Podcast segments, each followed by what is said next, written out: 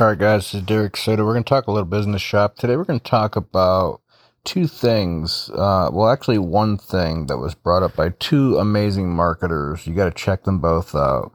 Okay. Uh, Frank Kern, who is a veteran extreme expert. I mean, this guy has made his mark, right? And continues to do so.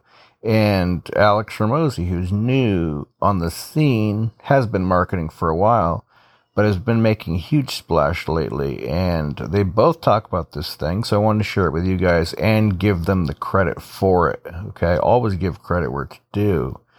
Um, but they talk about the damning admission, and I remember Frank Kern talking about this a long time ago, and recently hearing Alex Hormozi talking about it.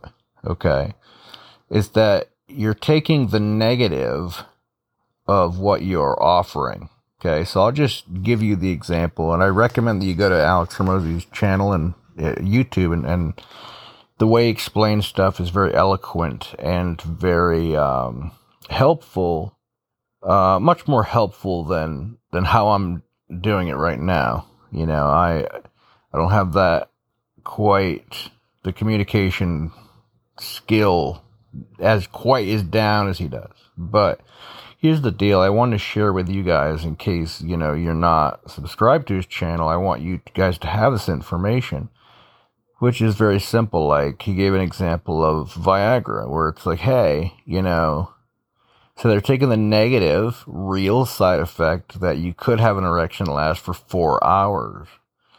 But you know, if you if you have that, you need to see a doctor because it really can cause permanent damage. The thing is, is that stating that negative actually does a number of things. One, it's a damning admission. It says, "Hey, our product has this problem," but when guys hear it, they're like, "Wow, I can have an erection for four hours. That's amazing," and my wife's going to really appreciate that. Now, the thing is, is the damning admission not not it does it does a number of things. One is it really builds trust because you're telling them what's wrong with your product.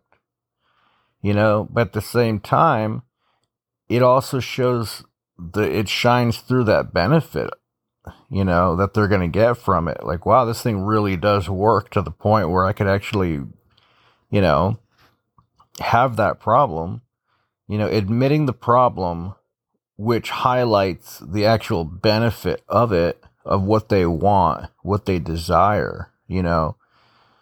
You know, as an example, like if you're like, you know, off the top of my head, you know, if you want to be a wedding planner, for example, you know, my wife does wedding planning stuff and all that.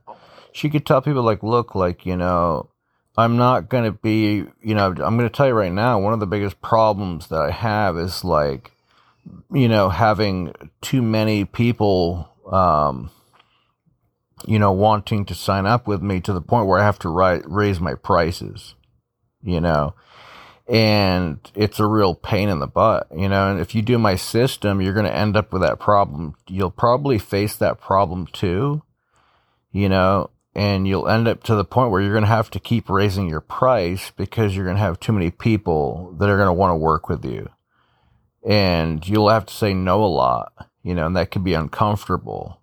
But in doing so, you know, uh, you know, the amount of revenue that you're going to make, you know, you're going to have to pay extra taxes, all this other stuff. It's going to be a pain. It's going to be a headache, you know, dealing and, and saying no to people. If you don't like saying no to people or turning away business or having to charge more or whatever it is, this might not be for you.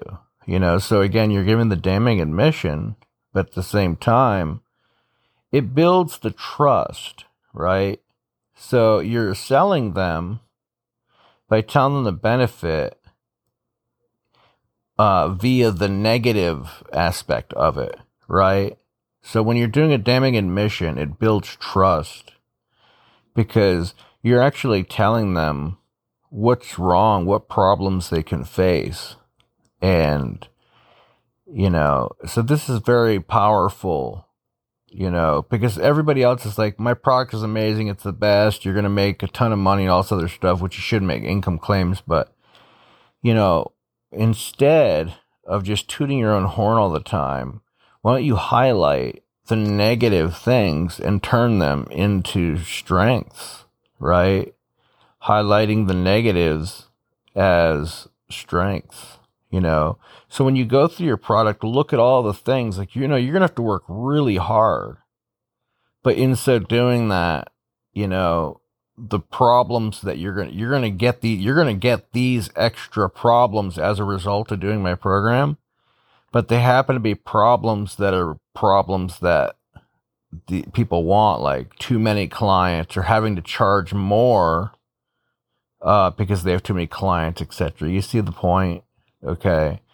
So at the end of the day, like it just makes you more believable, and that goes into the know, like, and trust, um, you know, mantra that everyone says. But it just sets you apart from most people that are tooting their own horn, having 50,000 testimonials, all this other stuff. Guys, I'm not a huge proponent in having tons of testimonials. In fact, I don't even use them. And I know that could be to my detriment or whatever, but I, I don't care. Um, you know, I believe like what Frank Kern says, says you, you demonstrate that you can help someone, right? by actually helping them, right? Um, and so when you ha- when you're talking to people in your messaging and you're having damning admissions and identifying problems they may not know about that are actually problems that they want to they want to have, which which sounds weird, but you know having too many customers is a problem that they probably don't have that they want to have or having to increase their price because they have too much demand. You know, again, that's a problem that they probably don't have and they would want, you know. Um, so at the end of the day, using the damning admission uh, not only sells, but it builds trust and it sets you apart. Okay. It's a whole part of this movement that Alex Hormozi is really, you know, putting shining a lot of light on, which is decommoditizing what you're doing. Okay, in the world of noise and uh, in saturation, we the internet is entering into a space right now of saturation and noise. And so, more than ever, you have to master these skill sets of decommoditization, decommoditization, however you say it, right? Where you're different, your messaging is different, how you approach things are different than everybody else. Because that's what will get the attention. All right. So, we'll talk soon. God bless.